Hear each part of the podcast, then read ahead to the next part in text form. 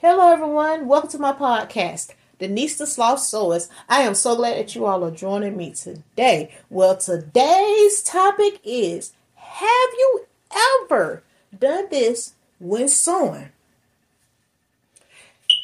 For this episode, I have created a quiz so I can see how many people may or may not have done it. The quiz will be located on my website, and I would love for everyone to participate if you could. I truly do. I would truly appreciate that. All right, well let let's get started. Have you ever have you ever broken a needle when sewing? Had that's number one. Let me go back over it. Let me rewind. Rewind. Number one. Have you ever broken a needle when sewing? Number two. Have you ever sewn a pair of pants and the thread was not strong enough and when you bent over to pick something up off the floor, the seams pop out. Mm, mm, mm, Number three, have you ever cut yourself with the seam ripper?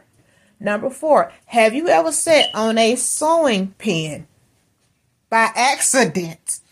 Number five, have you ever made a garment and it turned out just the way you like it?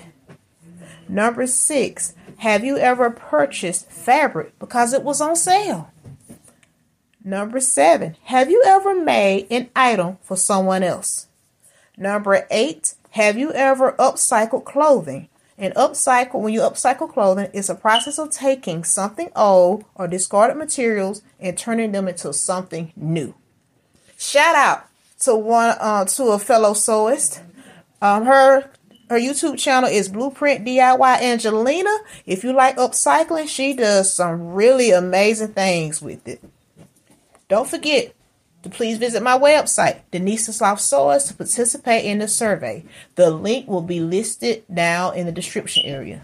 I will reveal I will reveal the results in season two, episode 13, on Wednesday, February the 15th at 1 p.m.